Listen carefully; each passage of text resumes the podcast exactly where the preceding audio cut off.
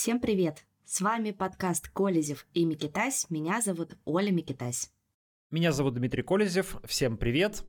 Всем привет, кто нас слушает в подкастах, всем привет, кто нас смотрит на YouTube. На этот раз мы к вам с видео пришли. В прошлый раз у нас случилась небольшая заминочка с видео, поэтому э, пришлось фотографиями перекрыться на YouTube нашими двумя. Вот. Но в этот раз вот мы, надеюсь, все запишется мы вживую, в старом добром зуме.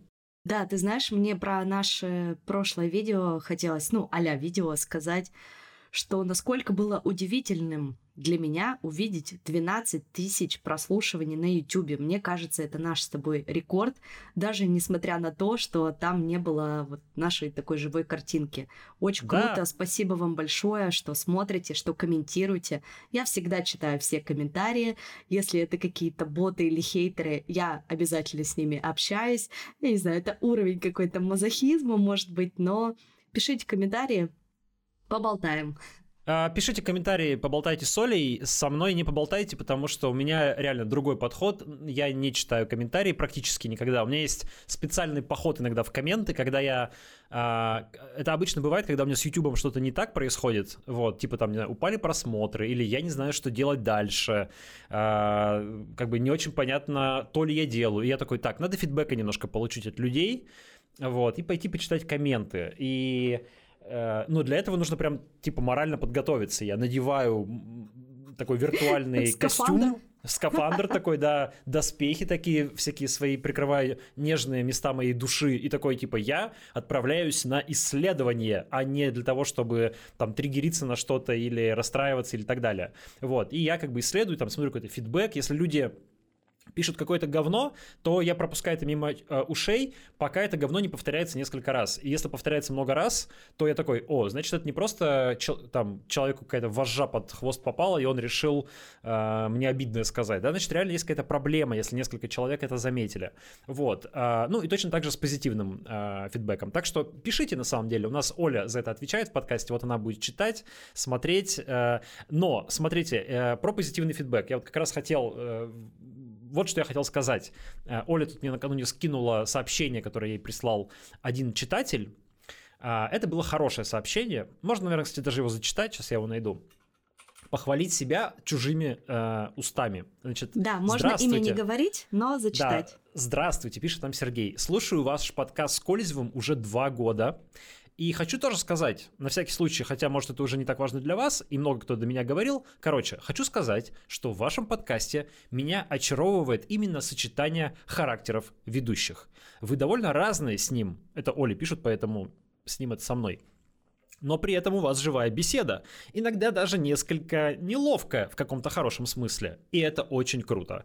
Подкаст получается одновременно и серьезный, и расслабляющий. Я такого в других подкастах не встречал, хотя разное слушаю. Один из любимых подкастов, по-моему, ни одного выпуска не пропустил. Хотелось бы только, чтобы более регулярно выпуски выходили, но это мелочи.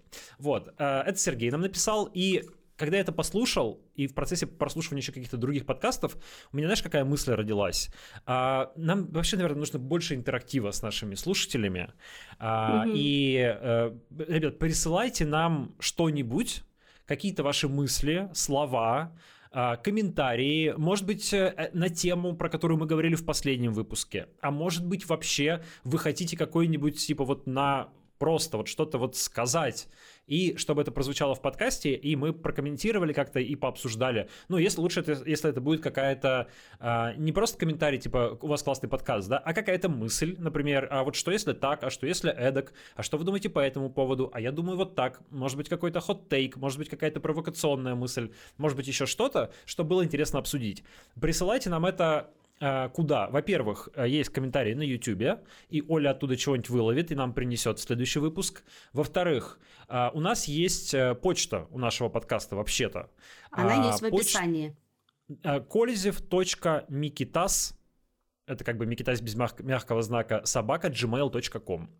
Пишите на нее, а, мы ее будем смотреть, будем читать. Ну и самое приоритетное, самое приоритетное место, самое шикарное, роскошное место, где вы можете оставить нам какой-то комментарий, э, на который мы ответим, это Boosty или Patreon. У нас есть э, странички подкастов Boosty в Patreon е. А, там выпуски подкаста выходят раньше, чем для основного фида подкаста, то есть э, мы в субботу утром обычно выкладываем свежий выпуск, а для, на Boosty Patreon е уже в пятницу вечером.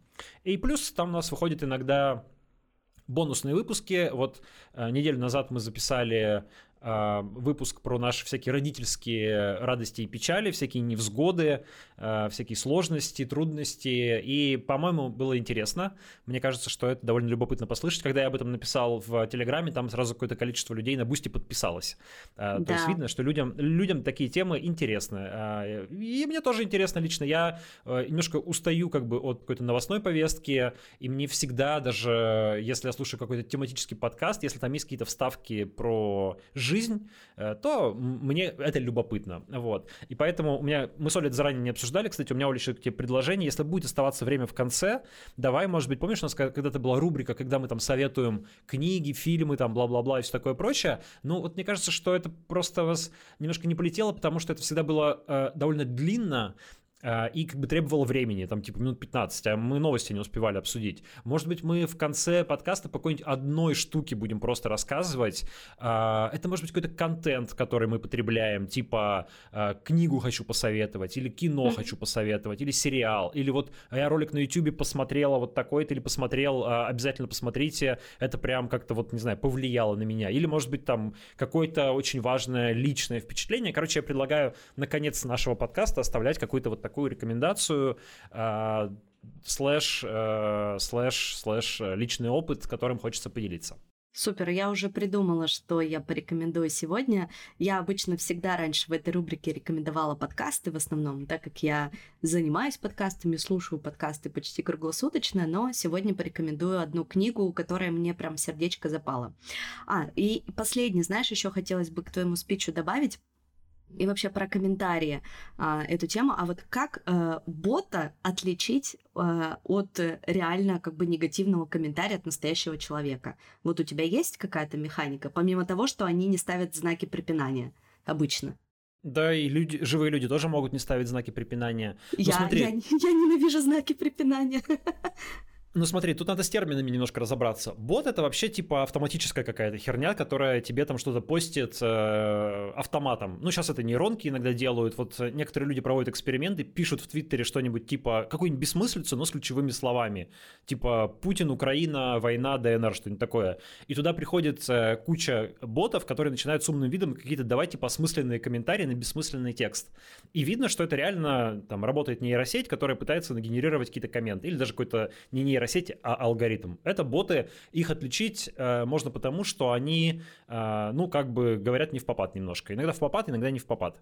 Вот. Mm-hmm. Чем дальше продвигаются технологии, тем, конечно, сложнее их отличить от реальных людей. Э, сама знаешь, что умеет чат GPT, в принципе, посадить чат GPT писать комменты и, в общем, ну, много чего mm-hmm. можно, можно сделать. Вот. Есть тролли, то есть это люди, которые, живые люди, которые получают деньги э, за какие-то негативные или провоцирующие комментарии, и эти комментарии оставляют. Ну, как фабрика троллей у Пригожина работала, а, этих фабрик же много, и Пригожинская тоже никуда не делась, она тоже работает. Вот. А как этих людей отличить от реальных живых людей? Довольно сложно. Ну, там а, есть какие-то маркеры очевидные, но они не всегда срабатывают. То есть раньше это было так, что ты типа заходишь, если у человека аккаунт, который создан там два месяца назад, в нем 5 подписчиков и больше ничего нет, и он тебе там как-то активно комментирует, ну, скорее всего, это какой-то тролль, потому что эти аккаунты создаются, удаляются, а, в общем, было отличить легко. Сейчас стало сложнее, потому что берутся какие-то старые аккаунты, покупаются старые аккаунты, заводятся аккаунты, в них ведется какая-то активность э,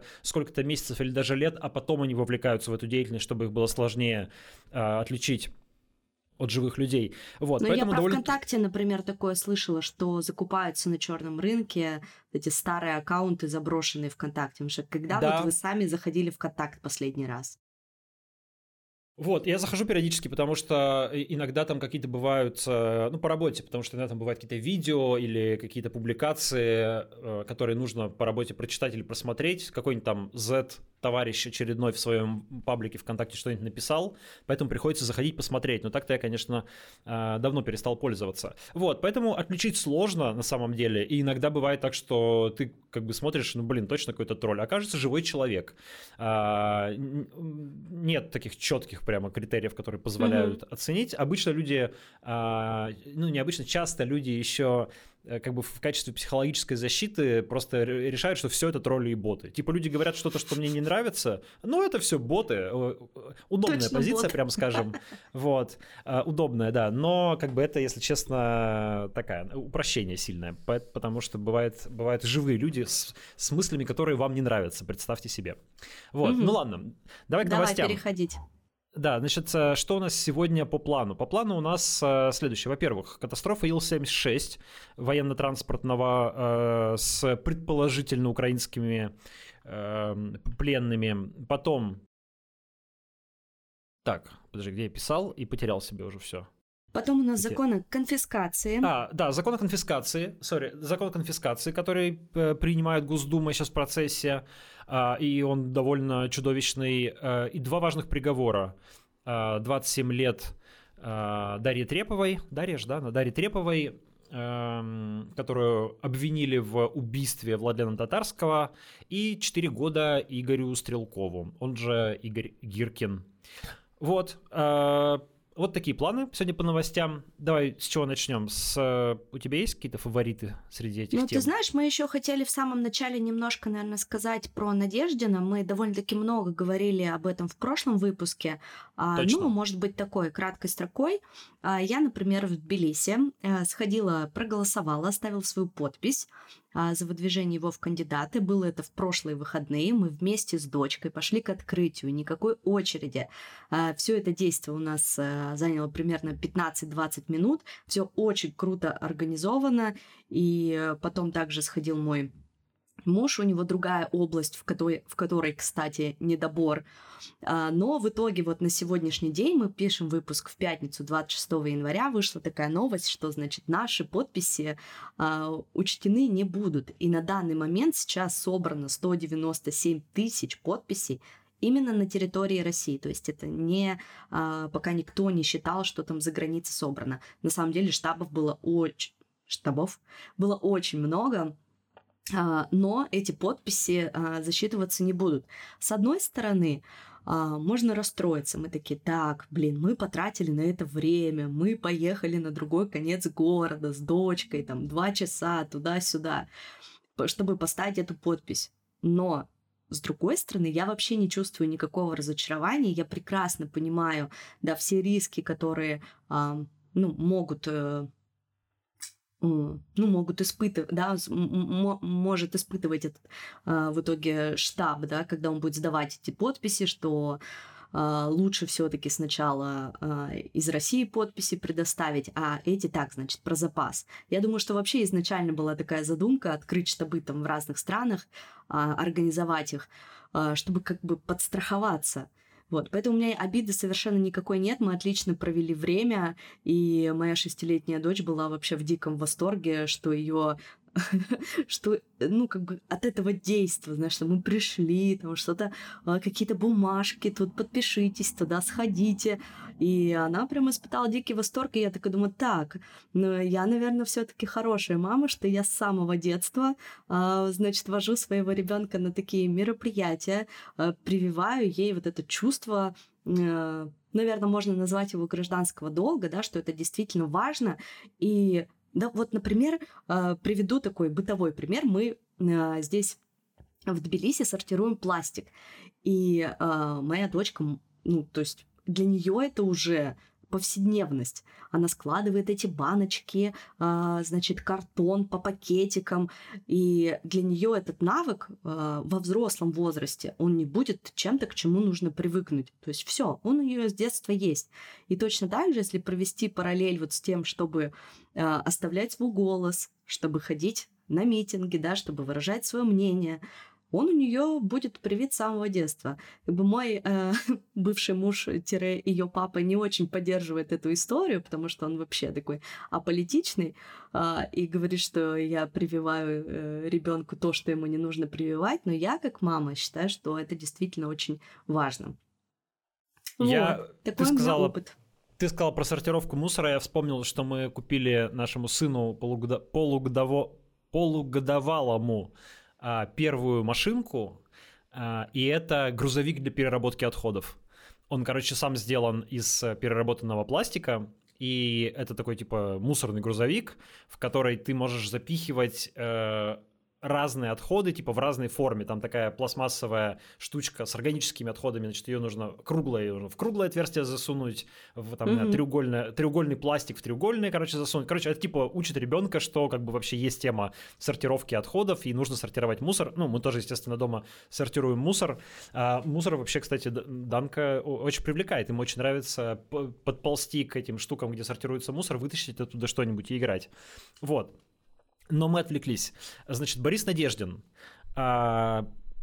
Борис Надеждин. И, во-первых, я хотел покаяться в том, что я, ну, в, в предыдущий раз я ошибся в прогнозе, и э, надо сказать, что компания по сбору подписей за Бориса Надеждина превзошла как бы все мои ожидания. Я рассчитывал, что они к 30 числу возможно, я, типа, говорил, что, типа, шансы mm-hmm. побольше, чем у Рады русских, но такие, не, типа, не очень большие. Вот, что они, возможно, соберут подписи. Они собрали к 25-му, как, как бы, как хотели, э, собрали с большим запасом, и, конечно, тот ажиотаж, который появился в последние дни, эти гигантские очереди на участке, это вот прям какой-то всеобщий подъем, и то, что Борис Надеждин стал таким мемом, да, вот он прям, типа, он сейчас везде в интернете, все шутят, какие-то э, фотки, постят фотографии очередей на Эверест э, с подписью «И здесь тоже очередь за Надеждина», э, постят смешные фотографии, где Борис Надеждин такой, типа, смешной толстенький мужичок, типа, с гигантской рыбой стоит, а рядом Путин с маленькой рыбешкой, ну, две фотографии поставлены, потом на другой фотографии Путин так, что там еще был? Еще с чем-то Путин. Путин с кружкой пива, а Надеждин, значит, с э, большим бочонком пива. И еще на одной фотографии Путин с маленьким грибом, а Надеждин с каким-то гигантским грибом. Ну, то есть, типа... Это типа, так вдохновляюще Надеж... на типа, самом деле. Надеждин, типа, во всем лучше Путина. Он, у него и грибы больше, и рыба больше, и пиво больше. Ну, типа, все же, шутки начались всякие, да? То есть, мимасики пошли, что значит, что как бы тема стала народный. Вот, я этого не ожидал, честно скажу. А, то есть, э, ну, это, это круто, что это случилось. Ты правильно сейчас вот сказала, что твое собственное ощущение, что вы как бы, ну, типа, для себя это делали, вам там понравилось, как вы время провели и так далее. И мне кажется, что это такая основная эмоция и мысль, которая есть у людей, что мы подписывались там не просто, ну, даже не столько за Бориса Надеждина, сколько против войны, против Путина, ну и вообще за себя, чтобы как бы что-то сделать, пообщаться с другими людьми, которые что-то такое же сделали. Да, да. А, всякие трогательные сообщения видел в Твиттере, не знаю, насколько они реальные, может, там уже штаб Навального, ой, штаб Надеждина сам начал что-нибудь да придумывает, ну, типа такого, что я пришла э, ставить подпись за Надеждина и встретила там свою соседку. Я думала, что она путинистка, она оказалась нормальным человеком, а она думала про меня, что я путинистка. Оказалось, что я нормальный человек, типа мы там, в общем... И, и поэтому мы два года не общались, да, потому да, что да, боялись да, да, говорить на эту вот. тему. Слушай, мы с моей подругой, она в Екатеринбурге пошла ставить подпись, а, а у нее есть такой, знаешь, э, страх с начала войны. Она ну, явно негативно к этому относится, конечно же, и у нее нет отношений. У нее был страх знакомиться с кем-то а, в приложениях а, для знакомств, потому что она говорит, я боялась, что я наткнусь на какого-нибудь зетника сумасшедшего. Mm-hmm. Обоснованно, но, обоснованный да, страх. Да, и, но я пришла в эту очередь, говорит, и столько приятных мужчин. Я говорю, так вот, идеальное место для знакомства, но с оговорочкой. Э, в каждой хорошей очереди может затесаться какой-то нехороший эшник. Вот, о чем мы тоже с ней поговорили. Но в целом, да, это очень вдохновляюще. Особенно, когда это делали люди в России. То есть они приходят, видят эту очередь и такие, вау, а я не один. Ведь потому что вот это ощущение, что я со своей как бы антивоенной позицией один, одинешенько, а все вообще за, ну, это есть такой нарратив, как бы от него никуда не деться. И в том числе потому, что люди боятся это уже между собой даже обсуждать. И это, конечно, колоссальная поддержка, как, знаешь, э, вот у меня сейчас луч света от лампы падает. вот примерно так же луч э, света в конце туннеля. Это, правда, очень здорово. Да, ну знаешь, э, я только хотел вот еще заметить, что, э, ну, наверное, неизбежным следствием всей этой фигни стало Uh, извините за слово фигня, это не обесценивающее, это просто от, от бедности моего словарного запаса. В общем, неизбежным последствием всего этого подъема стало, ну, такая, какое-то очарование в Борисе Надеждине, что mm-hmm. все равно он такая символическая фигура, вот, я смотрю, что люди прям как-то вот стали к нему симпатии какой-то проникаться, а, и стали даже нервно реагировать на какую-то критику Бориса Надеждина, потому что, а, ну, вот у нас там в «Репаблике» вышла публикация одного из авторов, который ну, как бы он считает, что Борис Надеждин это типа проект Кремля. Я так не считаю, если честно, но мне кажется, что у человека есть право так думать и право аргументировать такую точку зрения. Тем более аргументов, аргументов как бы хватает. Я сам в интервью с Борисом Надеждиным это обсуждал, с ним как бы лицо в лицо, поэтому спокойно это повторяю, не за спиной, а вот э, прямо. Значит, человек, который э, работал с Сергеем Кириенко, который сейчас э, первый замглавы администрации президента, человек, который брал деньги у Володина, который тогда был первый замглавы администрации президента, а сейчас спикер Государственной Думы. Причем как он брал деньги?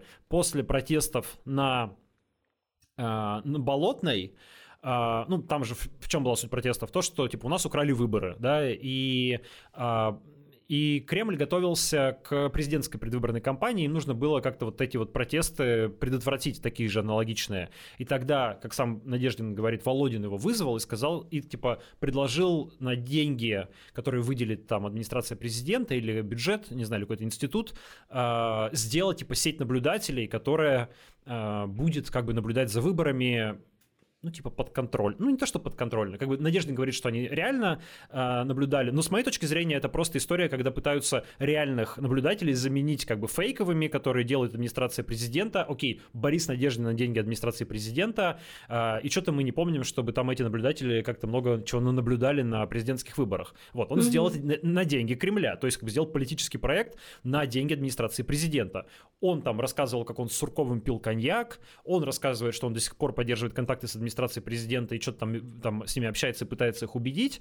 А, плюс, значит, он ходил на федеральные каналы, ну, то есть его информационный блок администрации президента считает более или менее своим.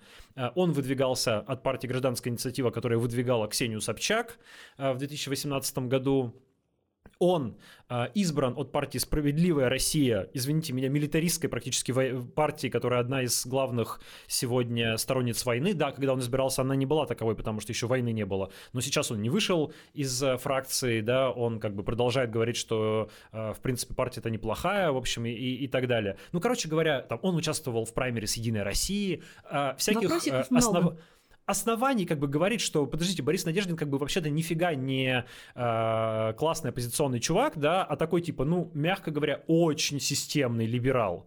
Вот. Их много. Более того, я когда говорил с системными либералами, с другими, которые, в принципе, примерно в этом же поле вращались, даже они о Борисе Надеждине отзывались плохо э, угу. по разным там причинам. Может, там какие-то личные конфликты, я не знаю. Короче говоря, мне как бы, э, во-первых, хочется сказать, что это абсолютно нормально критиковать политика и писать о том, что у него есть какие-то минусы. Мне кажется, что это не просто нормально, это как бы задача журналистов, и они вообще обязаны это делать. Вот. Э, даже несмотря на то, что у нас там нет реальных выборов и так далее, мне кажется, что ну, это важно. И, и во-вторых, хотелось просто предостеречь людей от какого-то очарования, чтобы потом не было слишком сильного разочарования. Если Борис Надеждин как бы э, не знаю, переродиться в какого-то нового политика очень сильного, который, так сказать, отринув все это прошлое, ну, так, по-настоящему включится, например, да, и сейчас попытается там бороться за свою регистрацию, за президентство, еще за что-то, ну классно, хорошо, если так, да, но давайте как бы на всякий случай просто вот не ждать слишком много. Сейчас подписи уже собраны, можно спокойно об этом говорить, это не повлияет на сбор подписей точно mm-hmm. никак никого не демотивирует, да, просто чтобы не было потом как бы мучительно больно. Давайте помнить, что мы подписывались вообще-то за окончание войны против Путина как бы за себя, а не потому, что Борис Надеждин какой-то сверхклассный чувак. Он как бы не сверхклассный чувак, давайте быть к этому готовыми. Вот. А, так, Все так, да, пол- полностью, да, с тобой согласна в этом. И я думаю, что, ну, хотелось бы сказать нашим слушателям и зрителям, которые с нами, что вот впереди нас ждет э, полтора месяца да, до выборов, и э, мы, скорее всего, будем в каждом выпуске так или иначе эту тему затрагивать, ну, без этого никуда. И будем, конечно, если какие-то кандидаты еще дополнительно появятся, мы тоже будем их сравнивать и про них говорить. А про ну, критику, ну, да, ты интересно сказал кандидаты вряд ли какие-то появятся, они уже, в принципе, все обозначены. Uh, ну да, что как бы вот точно вот эти, за них uh, можно будет голосовать. А вот про критику, то, что ты сказал, я вот буквально сейчас открыла сайт Надежды, но у него здесь внизу сайта есть пятый пункт, ну там восемь пунктов, по-моему, uh, про которые он говорит, что он хочет сделать, когда, если он станет президентом. Про критику, что в здоровом государстве критика власти основа своевременного решения проблем. Ну и, соответственно, он это подводит к тому, что проведет амнистию политзаключенных. Ну, как бы это логично, что все обсуждают, все критикуют, и это нормально в нормальном государстве, в нормальном обществе, в котором как бы мы все ну, должны жить и имеем право жить. Еще, да, и еще, наверное, последнее про Надеждина. А, вот как бы, ну, то, что на фоне этого происходило, важная часть этой истории, с одной стороны, с другой стороны, как бы немножко бэкграунд. Это mm-hmm тот очередной, очередная ссора э, российской оппозиции в иммиграции, которая произошла на, на почве выяснения того, кто помог Борису Надеждину собрать такое большое количество подписей. И тут как бы есть, э, как всегда, две главные стороны, это Максим Кац, Кац? и Ф, ФБК. Да, Кац, ну как бы Кац объективно выпустил ролик, после которого начался резкий подъем э, под людей в штабах, то есть туда пошли. Значит, э, ну, например, когда у нас в Екатеринбурге Петербурге журналисты из My City делали репортаж из штабов и ходили в штаб Надеждина, им четко руководитель штаба сказала, что у нас было по 10-15 человек в день, а после ролика Каца стало по 250-350. То есть она связывает это именно с роликом Каца. Ну вот я открыла канал Каца, и у него как раз вот этот ролик опубликован 10 дней назад, видимо, про него речь. А, на данный момент собрал уже 1,2 миллиона просмотров. Да, значит... А, Прилично. К- да, плюс Кац там стал активно э, постить в Твиттере и в других соцсетях всякие картинки с э, очередями, видео, фото, ну, в общем, всячески подстегивал э, сбор подписей. И, естественным образом, он сейчас как бы себя, ну, называет одним из отцов этой победы, так скажем. Пока это победы не назвать, но какой-то промежуточный. А, на что ФБК говорят, нет, подождите, мы начали надежды назвать наши эфиры еще до Каца. А, что, в общем, поэтому неправильно говорить, что это Кац все сделал. Дескать, вот как-то сам так шел постепенно подъем, а Кац вписался просто в нужный момент, поймал, так сказать, когда эта волна начала а, увеличиваться, и кто-то даже там какой-то твит Каца раскопал, где он а, писал, что, типа, я пока не поддерживаю Надеждина, поддержу в нужный момент, я на связи с его штабом, да, то есть, типа, дождался нужного момента, втопил, как бы, и теперь, типа, смотрите, я такой красавчик, помог Надеждину собрать подписи. А, ну, если честно, не знаю, как бы, наверное, Кац не единственный, конечно, источник этого успеха. Я думаю, что тут много что сыграло. И штаб Дунцовой, например, сыграл роль, который вообще-то по своей базе там в 180 тысяч человек, насколько я помню, устроил э, рассылку и, по-моему, даже какой-то обзвон людей с э, просьбой поставить э, подпись за Надеждина. Вот, ну и вообще, как бы, в принципе, какой-то интерес у людей э, так сформировался, потому что, ну, это не быстро, как бы люди там понимают, что что-то происходит, до них как бы доходит это, они начинают какие-то действия предпринимать. Тут действительно могла как быть инерция ситуации своеобразная. Много факторов, конечно, но то, что, но то, что как бы видео Каца сыграло роль, э, и то, что оно действительно как бы вышло в момент, ну, после него начался этот подъем, после не значит вследствие, но я думаю, что в данном случае отчасти все-таки вследствие. Вот, мне кажется, что это неоспоримо неоспоримо. Но просто это настолько, как бы, опять забавно, что даже имея консолидированную позицию, что нужно пойти подписаться за Надеждина, а, российская оппозиция опять вся разосралась просто в пух и прах в Твиттере. Но, с одной стороны, это забавно, с одной стороны, вот реально уже не смешно. Ну, типа, ну сколько можно сраться? Вы уже... Мне уже бы... даже... Не... Слушай, мне уже даже не то, что не смешно, мне уже просто... Мне очень Противно. это надоело. Я просто не читаю уже это. Мне... Я когда вижу очередной твит э, Каца или Жданова или Волкова, где они там друг друга обвиняют в чем-то, Uh, ну, у каждого типа какие-то аргументы, какие-то приводятся публикации десятилетней давности, какие-то вспоминаются истории, uh, блин, там, короче, не знаю, я просто уже, я стал это пропускать совершенно мимо глаз, потому что, мне кажется, это какая-то реально бесполезная херня. Кто-то написал э, в Твиттере, что, типа, ребятам нужен какой-то, э, как это называется, медиация, да, когда, типа, людей, со, ну, у которых конфликт сажают друг с другом и, как бы, запирают в комнате, с ними работает профессиональный, там, коуч или психолог или тот и другой, и, как бы, помогает им разобраться с проблемками и, и понять вообще, где корень э, всех этих... В комнате с мягкими стенами. Ну, типа того, да. Вот, чтобы они там друг друга не поубивали, да, ну как бы типа поразбираться, в чем mm-hmm. вот действительно, может быть, нужна уже какая-то такая процедура. Мне, кстати говоря, один там человек э, писал на эту тему, э, он говорил, что хочет даже такой, такую процедуру провести подобную, потому что у него есть определенный опыт, он бы типа посадил бы Волкова Каца там э, как где-то вместе и поучаствовал бы вот в таком процессе. Я не знаю, мне кажется, что может быть в этом пользы уже никакой не будет, потому что, видимо, какие-то противоречия, они какие-то фундаментальные, мне кажется, между э, этими структурами. Вот. Ну ладно. А, ладно. Давай, у нас еще с тобой несколько новостей, а мы уже полчаса болтаем. А, хотели краткой строкой, значит, про Надеждина, а получилось э, так, как получилось. Ну, нормально, Что? это тема, которая всех волнует. Почему бы не, по не пообсуждать ее чуть дольше? Но знаешь, вот тема, которая многих волнует, в том числе и иммигрантов, это закон о конфискации. 24 января Госдума приняла в первом чтении закон о конфискации имущества и лишении званий. Что ты об этом думаешь? А, я читал этот закон.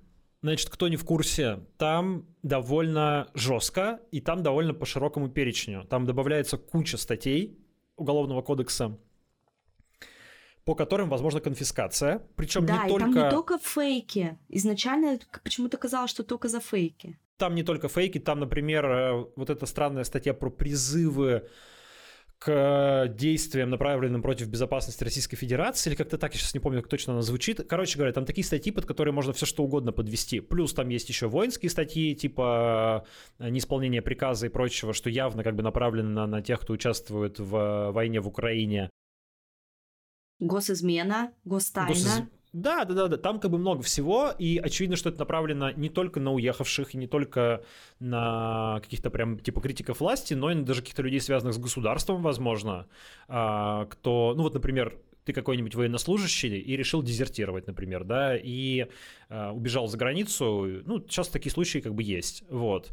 Э, и, и что с тобой сделаешь? У тебя даже квартиру не отберешь, а по новому закону теперь можно отобрать. Хотя говорят, что вроде бы единственное жилье все-таки нельзя конфисковать. Uh, угу. Но, э, в принципе, там любое имущество можно конфисковать, не только недвижимость, э, автомобиль, не знаю, средства на денежном, средства на банковском счете, акции, даже, наверное, можно авторские права, что может быть важно для всяких артистов, и это, думаю, в том числе на них направлено, на разных там Борисов Гребенщиковых, э, Земфир и прочих э, кого, кто, кого еще забыл сказать? Ну, в общем, ну, ты поняла, да? Аллу Пугачеву. Но про лишение званий Пугачева, вот этого да. народного артиста, это как раз и на них направлено, чтобы давайте-ка... На не это поддерживать. Них, хотя, я не знаю, может быть, я тут что-то не понимаю, может быть, да, я просто не народный артист, поэтому как бы не, не, не знаю, что это такое. всего лишь агент и уголовник. Да, вот. По, я не очень понимаю, в чем страх потерять э, звание народного артиста. То есть там ты лишишься каких-то льгот и пенсий, но мне кажется, типа Али Пугачевой пофиг. Вот. А то, что ты как бы лишишься какого-то, ну, типа, статуса, вот типа я вот достиг за всю свою жизнь тем, что стал заслуженным артистом Российской Федерации. Это признание того, что... Мне кажется, ну, слушай, вот нам пофиг, может быть, людям не пофиг, потому что, в принципе, статус важная вещь в, в жизни людей. А, вот мне тоже все время кажется, что, типа, что какие-то медали, блядь, вот зачем люди вообще там, это, ну, какие там, типа, ты служишь государству, тебе дают какой-нибудь орден, и человек гордится этим орденом. Но реально это важно людям, потому что это подчеркивает статус, а, и мы проявление вот этой важности статуса видим в самых разных вещах. Например, в онлайн-играх люди тратят кучу денег на то, чтобы себе купить какой-нибудь а, отличный от других скин, который ничего тебе в игре не добавляет, но как бы показывает другим игрокам, что ты потратил 100 там или 1000 долларов на какую-нибудь фигню, и все такие, о, чувак-то может. Вот это типа показывает, это ну, просто... слушай, для меня народный артист — это как бы когда тебя любит народ, а вот эта вот, вот. бумажка, вот я думаю, что Али Пугачевой будет вообще ни горячо, ни холодно от того, Более что того, ей это звание сберут. Люди Более как того, ее любили, так и будут любить.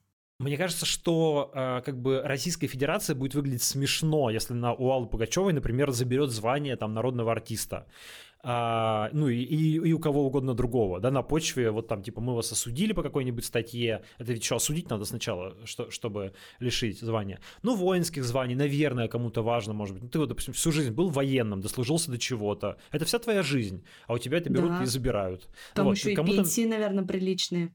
Да, там, кстати, у военных это как раз э, это важно, да, потому что пенсии там большие, э, там действительно льготы всякие большие, да, там, наверное, важно. Вот, но в целом мне кажется, что, конечно, это такая, такая угроза э, ну, тем, кто уехал, чтобы помалкивали, чтобы поменьше говорили. И я тебе скажу, что сейчас э, довольно большой ажиотаж сразу начался по поводу продажи недвижимости у тех, кто уехал. Я в, раз, в разных чатах наблюдаю это. А, эм, вот. И э, с другой стороны, тех, кто остается в России, чтобы тоже помалкивали, потому что, ну, вот, например, жены мобилизованных, да, там э, простые женщины в основном, наверное, тоже им будет теперь вдвойне страшновато как-то что-то говорить, потому что осудили тебя за военные фейки, может, тебе даже срок-то не дали, да, а имущество забрали. Угу. Вот, а правда, вот вопросик, ну, повтор... а если у тебя двое или трое детей, и там в эту квартиру вложен материнский капитал, а эта квартира еще в ипотеке, и вот это вот все. Ну вот как я повторюсь, это будет работать, непонятно. То есть мы увидим юристы... это только вследствие. Ну, уже юристы говорят, юристы говорят, что единственную квартиру забрать нельзя что это то, что не подлежит конфискации в любом случае. Поэтому, в принципе, как бы последнего человека, по идее, отнять не должны. А, но да, посмотрим, как все это будет выглядеть. А, сегодня они отнимут, завтра что-нибудь перепишут, допишут и все. А чем это не раскулачивание? Вот скажи мне. Вот... Ну, это э, э, экспроприация имущества у несогласных, по сути, да, то есть как бы это открывает к этому дорогу. Использоваться это тоже наверняка будет не шибко, не широко, там, не знаю, не в, речь будет не про десятки тысяч и не про сотни тысяч людей, а про какие-нибудь единицы. Ну, показательно, да. Ну, как делаешь дела по военным фейкам, их же тоже не миллионы, их типа там сотни. Но это 270, так на всех действует. по-моему, да, там с чем-то. 270, по-моему. Вот, но их это так на всех действует, что как бы все знают, что нужно помалкивать и держать язык за зубами. 270 ну... человек на 150 миллионов. Посчитайте как бы процент, да, это вообще не 37 год. Но э, мы же в информационном обществе живем, да, вот мы в том числе, медиа проклятые, все это как бы раздувают. Вот мы сейчас уже про конфискацию. Кого она коснется? Может, никого и не коснется. Может быть, коснется каких-то единиц. Но сейчас все медиа про это расскажут, все всех запугают. И все напуганные станут еще больше молчать. Ну, Даже... это как про Блиновскую. Слушай, вот ее сейчас перевели в СИЗО, да, ей грозит 16 лет за неуплату налогов, и сейчас так все инфо-цыгане и блогеры сжали, извините за выражение, одно место, что, ну, как бы никто больше не хочет нарушать законы. Вот посмотрите, что с Леночкой случилось. Не знаю, Рада русских э, баллотируется в президенты, вот.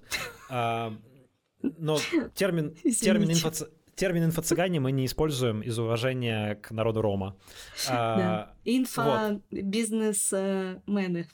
Да, инфобизнесмена. Э, вот, значит, э, о чем мы говорили? Ну, короче говоря, меня, меня знаешь, во всей этой э, истории про законы о конфискации больше даже впечатлили как бы комментарии, которые вокруг этого давали депутаты. Ты, может быть, видела комментарий а, Лугового, Андрея Я Лугового. даже рилс про это сделала. Пожалуйста, подпишитесь на мой инстаграм, ссылка в описании к нашему подкасту.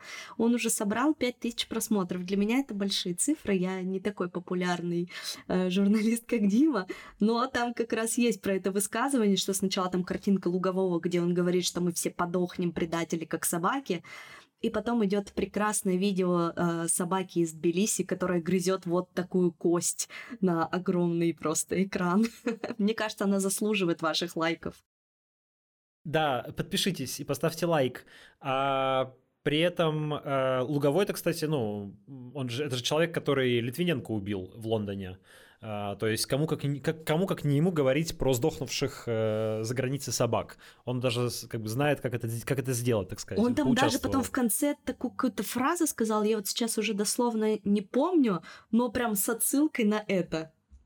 Ну, типа того. Да. А, и и а, выглядело просто чисто визуально по картинке, ты знаешь, четверо каких-то обозленных, каких-то с такими прямо горящими глазами этих депутатов. Их там э, тоже мемы такие, где их сравнивают с э, Шариковым из «Собачьего сердца», когда он там в этом с, с очисткой-то приходит вот с этими, Да, да, да. с товарищами, типа, квартиру забирать. Вот эти примерно так же, даже они, они тоже же про отъем квартир говорят.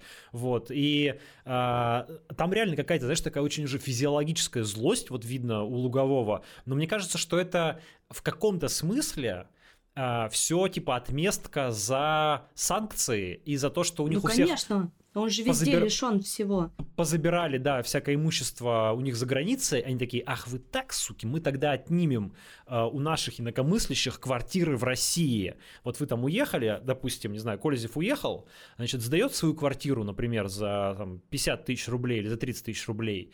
а и живет поэт- там на эти деньги а, в своей Да, а Португалии. поэтому, а по этому же закону сказано, что изыматься может не только оружие, орудие преступления или имущество, нажитое в ходе, в результате совершения преступления, но и имущество, которое э, предназначалось или могло быть предназначено для финансирования деятельности, направленной против безопасности государства. Ну, то есть вот если Мгм. я веду деятельность, направленную против безопасности российского государства, как оно может посчитать, то, например, э, я сдаю квартиру и получаю деньги на это живу, э, то эту квартиру, по идее, если она у меня не единственная, можно конфисковать и сказать, что э, вот она, ну, понятно, вот, она позволяла мне такую деятельность вести.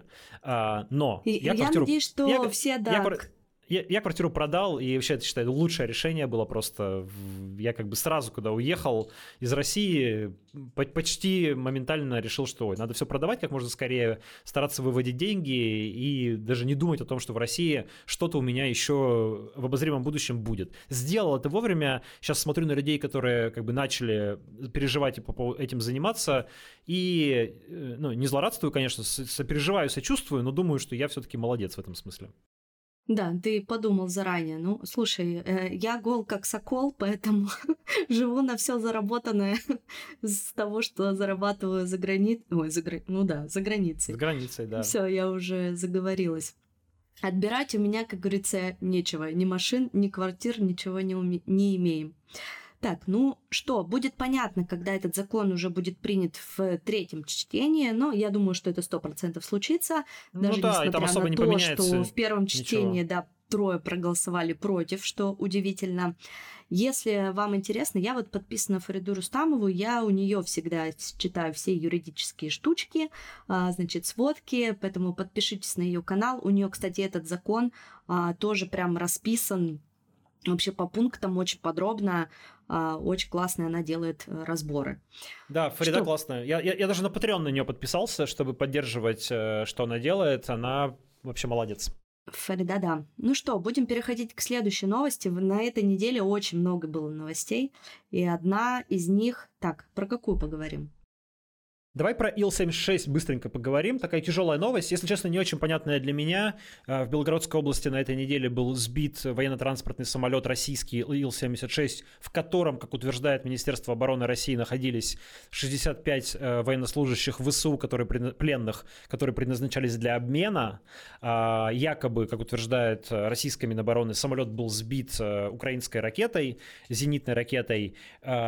В общем, ну, судя по всему, в данном случае, кажется, Минобороны, кажется, не врет, российская имею в виду. То есть, действительно, э, был сбит, э, судя по всему, украинцами, потому что они сразу об этом заявили, потом потерли это сообщ- сообщения да, на своих э, сайтах, затем э, выставили такой комментарий официальный, что, типа, не признавали, что они ударили по этому самолету, но сказали, что, типа, и впредь будем уничтожать там все, все военно-транспортное, что летает. Вроде как бы косвенное признание. Вот, не очень понятно, действительно ли там находились э, пленные, потому что Симонян опубликовала у себя в Телеграме список э, якобы э, людей, которые находились на борту этого самолета, украинцев. Это действительно все украинцы, действительно пленные, но выяснилось, что как минимум часть из них уже была обменена, и поэтому непонятно, насколько это правдивый список, и какие там, кто там был в этом самолете, был ли там кто-то. В общем, пока не очень ясно, но ясно, что это, наверное, история, которая может как-то повлиять, может быть, на общественное мнение в Украине. Там и так э, мы видим, что, ну, как бы стало несколько колебаться э, отношение к войне, э, стали ну, люди уставать от войны, э, появились претензии к политическому руководству. Стал даже несколько снижаться рейтинг военного руководства, который казался вообще э, очень прочным и незыблемым. Вот. И, наверное, история, когда, как бы, если правда, своей ракетой уничтожили самолет с, со своими же пленными, то это может как-то повлиять. Тем более Россия заявила сразу же, что мы предупреждали Украину про то, что будут э, перевозиться пленные. Украина заявила, что это не так, что не предупреждали. Нет. Якобы доказательств нет, да.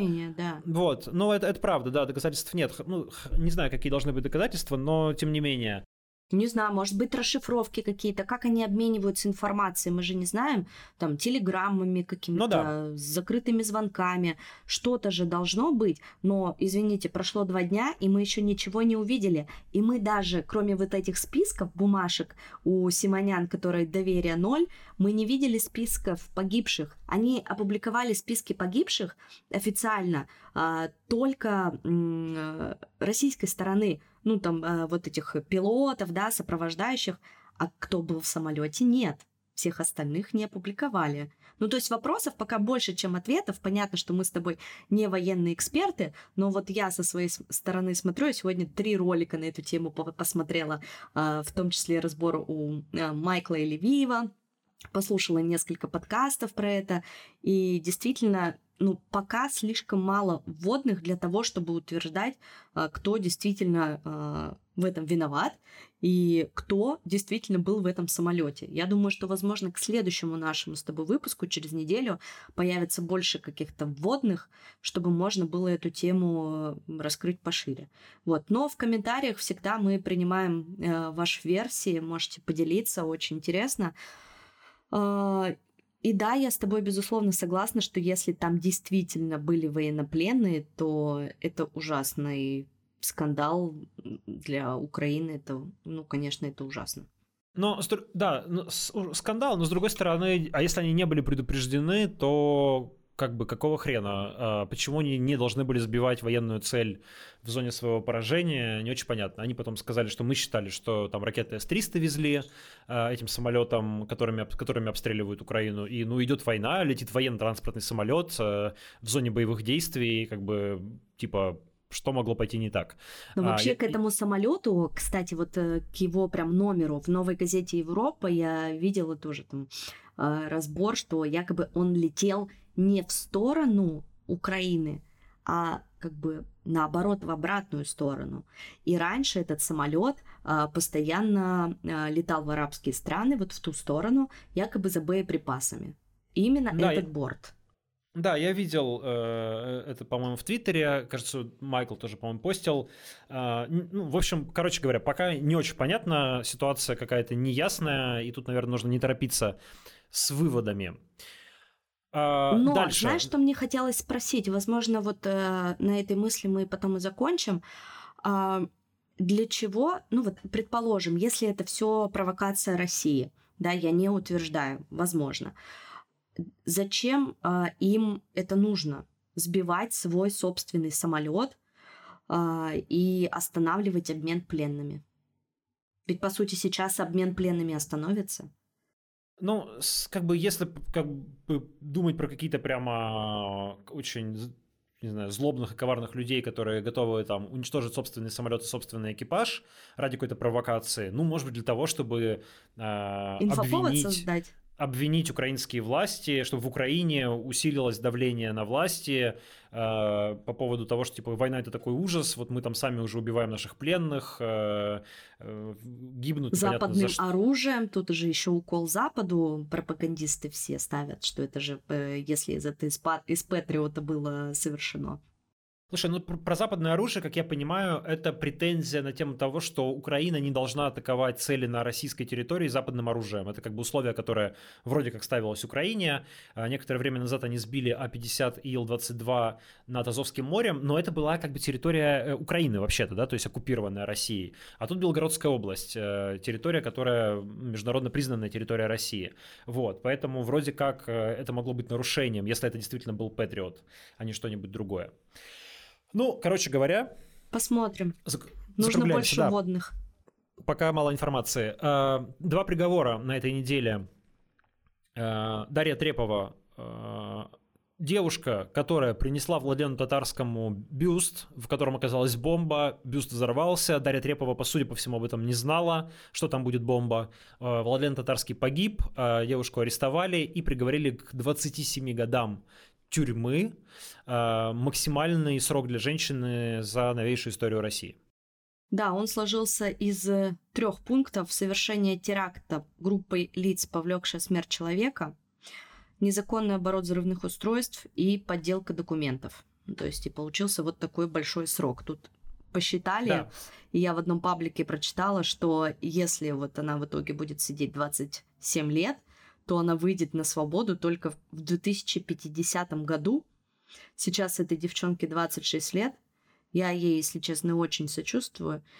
И ей будет 53 года. И здесь важно, да, почему я вот эти цифры даже себе выписала, запомнила – Потому что, ну, по факту, она же не политзаключенная. И даже когда э, война закончится, а, когда сменится режим, когда произойдет амнистия политзаключенных, она к ним не будет относиться. Я тоже об этом думал, что вот э, если про людей вроде э, Владимира Карамурзы или Алексея Навального все ясно, что они выйдут, когда сменится режим, когда не станет Путина, то с Дарьей Треповой все не так однозначно, да, потому что она как бы осуждена, по идее, за, ну, реальный террористический акт, хотя ее участие в этом акте такое слепое, да, было, мы это понимаем.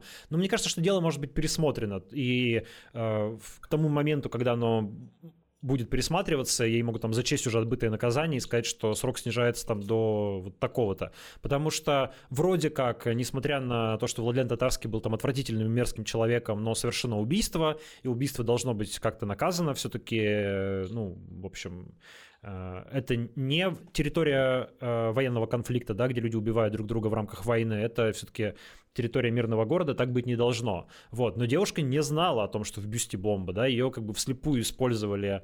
Э, и это, конечно, ну, большая претензия к людям, которые это сделали. Не очень понятно, чего они этим добились, что это дало. Наверное, это как-то там ужаснуло в то время других пропагандистов и усилила их охрану. В, в кавычках, да, но типа, не знаю, поменяло ли что-то фундаментально, не, не очень, вряд ли, как бы, да, а, там тревожности добавила, наверное, ну и что, типа, что это изменило? Остановила войну, не остановила. Ну, остановила пропаганду, 27 лет сидеть, не остановила, кошмар. да, а ей сидеть 27 лет, вот, и, а, и она как бы на это не подписывалась, самое главное. Если бы ей сказали, что есть такая вот штука, там, большой риск, ты можешь сесть, но, типа, надо так сделать, она бы сказала, окей, приняла бы на себя этот риск добровольно, это одно дело, а если вслепую вслепую, ну, это так не делается, конечно. Вот, поэтому ужасная история, что и говорить.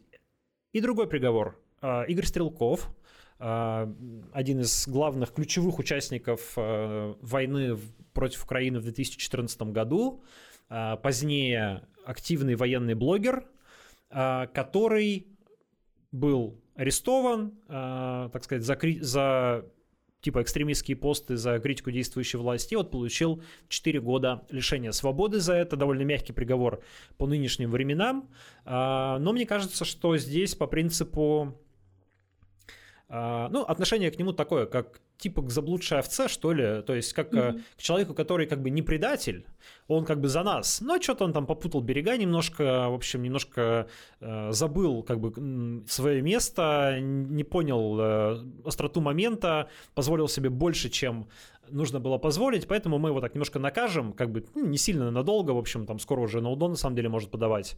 А, ну, вот так. слушай, 4 года довольно-таки мягко. Кого-то просто в самолете взорвали, понимаешь? Ну, как бы кто тоже власть, э, значит, к власти к вопросики имел. Ну, как бы можно было и закончить вот тюрьмой. В принципе, я думаю, что он там отсидится, и потом за эти четыре года вот действительно в стране что-то изменится. Но и э, Стрелкова нам не жалко, потому что он сразу прямиком отправится в Гаагу, потому что там его приговорили к пожизненному заключению по делу Боинга. Ну, смотри, у нас, э, ну, я не знаю, как у вас, у нас, э, у нас у Дмитрия Колезева такая э, такой взгляд на это простой, что Игорь Стрелков, конечно, политзаключенный, он сидит за слова, сидеть за слова нельзя, не нужно, ну, не нужно сажать, сажать людей за слова, а, Поэтому этот, этот его срок несправедлив, но да, он должен э, быть посажен в тюрьму по уже вынесенному приговору голландского суда, потому что он признан виновным в уничтожении э, Боинга MH17.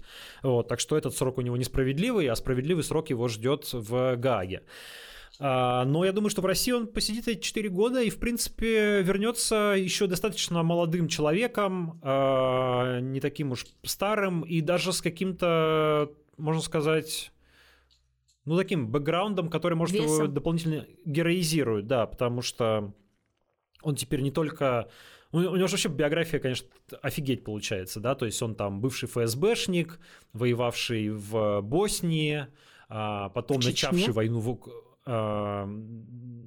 не помню, в Чечне воевал, Он, да, наверное. в Чечне тоже да. был, да. Вот, начавший войну в Украине, потом, значит, там со всеми разругавшийся, а, в итоге, ну, создавший вокруг себя какое-то определенное патриотическое движение, а, ставший в чем-то культовой фигурой, потом, а, значит, там, поругавшийся с властью, пытавшийся воевать в Украине снова, но его быстро отправили назад, разругавшийся с Пригожиным в пух и прах, севший в тюрьму в итоге, вот он сейчас выйдет из тюрьмы, ну, такая, знаешь, как бы фигура, скажем, не безинтересная, нисколько ему не симпатизирую, естественно, но определенная такое, знаешь, э, авантюризм какой-то, да, во всем этом есть. В общем, биография яркая, прям скажем.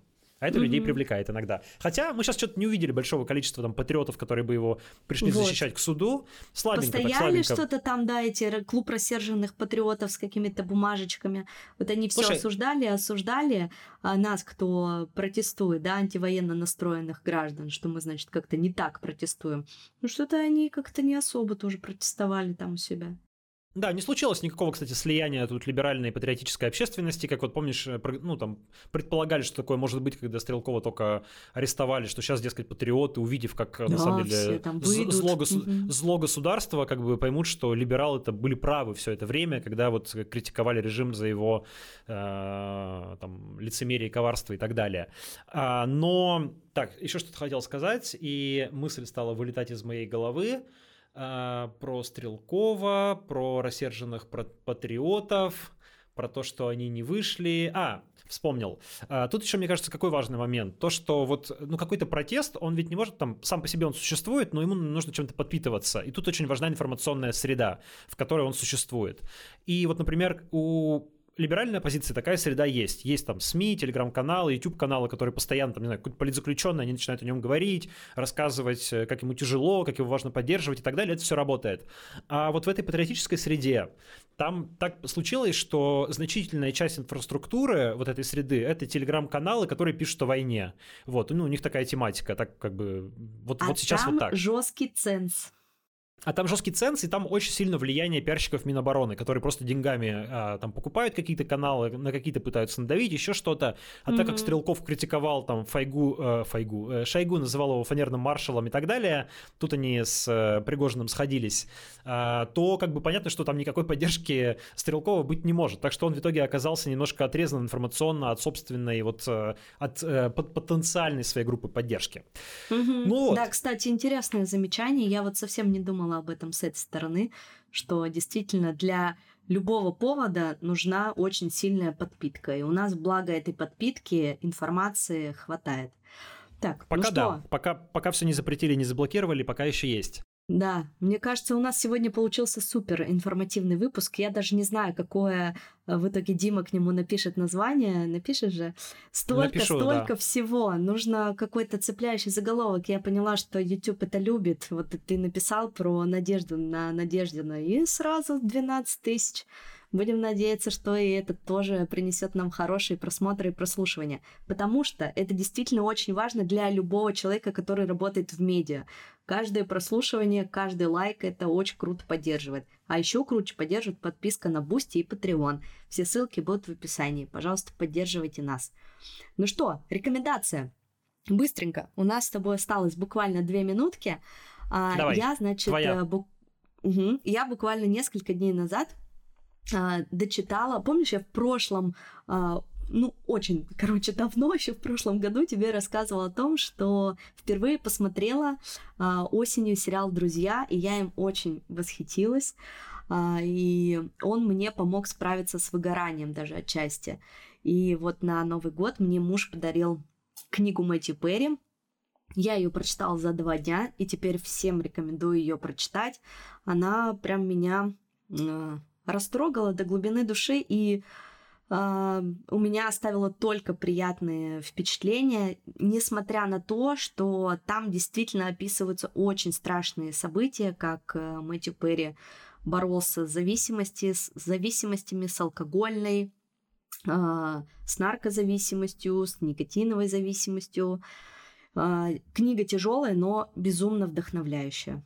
Так что вот, моя рекомендация такая. Где увидите, берите обязательно. Да, я видел тебя в Инстаграме ее, а, подумал, что не буду ее читать, наверное. Ну, то есть, э, как Почему? бы... Ну, не знаю, потому я что... Я люблю просто автобиографии очень. И если мне какой-то персонаж нравится, вот как у меня с Мэтью МакКонахи были, я обожаю МакКонахи. Я прочитала его книжку сзади, вот это зеленый свет. Она, Мили. да, она была супер бестселлер. А, да. Короче, я, э, я тоже про чтение, пожалуй, расскажу. Э, я прочитал брошюру 24 а, года, такая неожиданная, да, рекомендация? Да. А, которая называется «Как читать книги». Довольно известная, кстати, брошюра. А, Ее написал э, русский и советский, потом ученый, психолог, даже не знаю, как его назвать. Э, ну, в общем, ученый Сергей Поварнин. И она потом переиздавалась в 70-е годы и была такой довольно известной среди советских как бы читателей кни- кни- пособием по типа вдумчивому чтению. Вот, я просто в какой-то момент что-то понял, что я у меня снова началось такое, что я книг читаю много, а потом очень плохо помню, что в этих книгах было. Вот, и я такой, надо делать какие-то записки и выписки. Я периодически это делаю, потом не делаю, короче, я такой думаю, надо как-то это систематизировать. А как это сделать? И стал э, гуглить или гуглить и нашел в Ютубе какой-то видеоролик, а, и там рекомендовали эту книгу. Я такой, прочитаю ее. Она маленькая, брошюрка, я ее прочитал, вот, и хотя она очень старая, ну, ей сто лет, собственно, вот, она вполне актуальная, и она э, учит и как правильно как бы читать с проработкой, вдумчиво, чтобы у тебя это запоминалось и не просто запоминалось, как-то входило в твое мышление прямо и оставляло очень глубокий след в тебе э, научную литературу и ненаучную тоже. А, а в ненаучной, в художественной литературе там главное как бы включать воображение максимально, да, то есть и типа пытаться прямо вот как бы вживаться и в, вот пытаться прочувствовать максимально то, что происходит с героями. То есть вот ты не просто типа бежишь по страничке, а ты прямо вот визуализируешь, представляешь.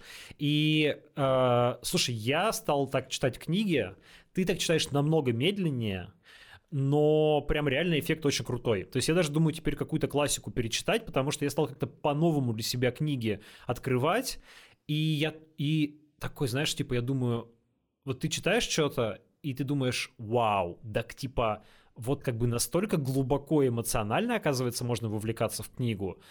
Просто читать тоже кайф, но так читать какой-то типа тройной кайф. И у меня получился, mm-hmm. у меня теперь есть какое-то ощущение, что я все это время как будто бы немножечко ну не то, что немножко, а довольно прилично так недополучал от прочитанных книг. И что на самом деле как нужно было бежал, читать... да, и не смотрел, на что деле, вокруг тебя нужно было читать вот так вот, типа, гораздо глубже, ты так читаешь медленнее, но с другой стороны я подумал, да блин, зачем гнаться за количеством? Вот, типа, прочитал ты там, не знаю, за год, ну, и я в последние месяцы читал по 5-6 книг в месяц, ну, окей, по 4, наверное, книги в месяц. Когда ты это успеваешь с маленьким ребенком и с таким количеством контента?